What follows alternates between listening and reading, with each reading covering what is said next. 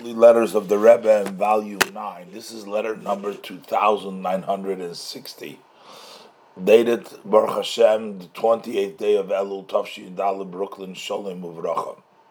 Now there was a rabbi trying to ask the Rebbe, the woman didn't want to fully cover their hair, he wanted to leave some of the hair outside. He wanted to get the Rebbe's sort of a permission for that, and of course the Rebbe says no. So the Rebbe is saying, "I'm responding to your letter dated the 21st day of Elul.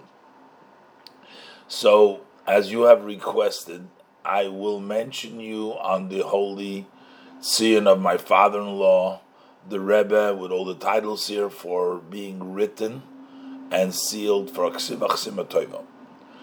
But what you're asking me, what is my opinion about this concept when we talk about covering the head? I am surprised on the question that you have about it, especially in the way that you're asking and you're saying that she should wear a paruk. A paruk is a shaitel, is a wig. Yeah. That the entire head is covered, and only the front two fingers are revealed.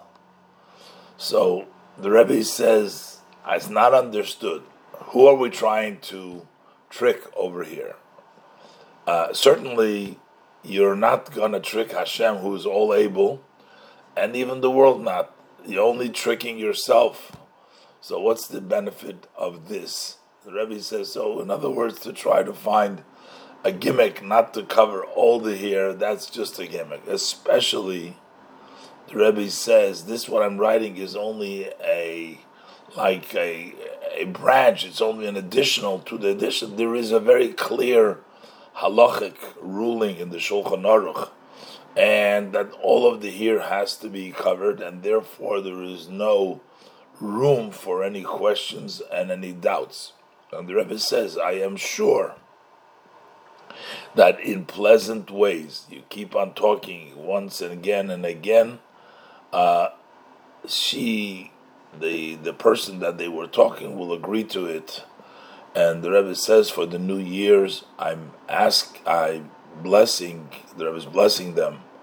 The year is coming for us and for all Yidden for the good, so you should be written and sealed for a good and a sweet year, and utilize your influence in your community, in your surrounding, amongst the army people. I guess he was stationed somewhere by the army people to make them soldiers in the army of Hashem with blessings. So here, the Rebbe says that trying to compromise and do things not fully, you're not tricking anybody. You're just basically cheating yourself. And the Rebbe says the halacha is very clear. This is in addition. The halacha is very clear. And the Rebbe says if you talk pleasantly once again and again, she will agree.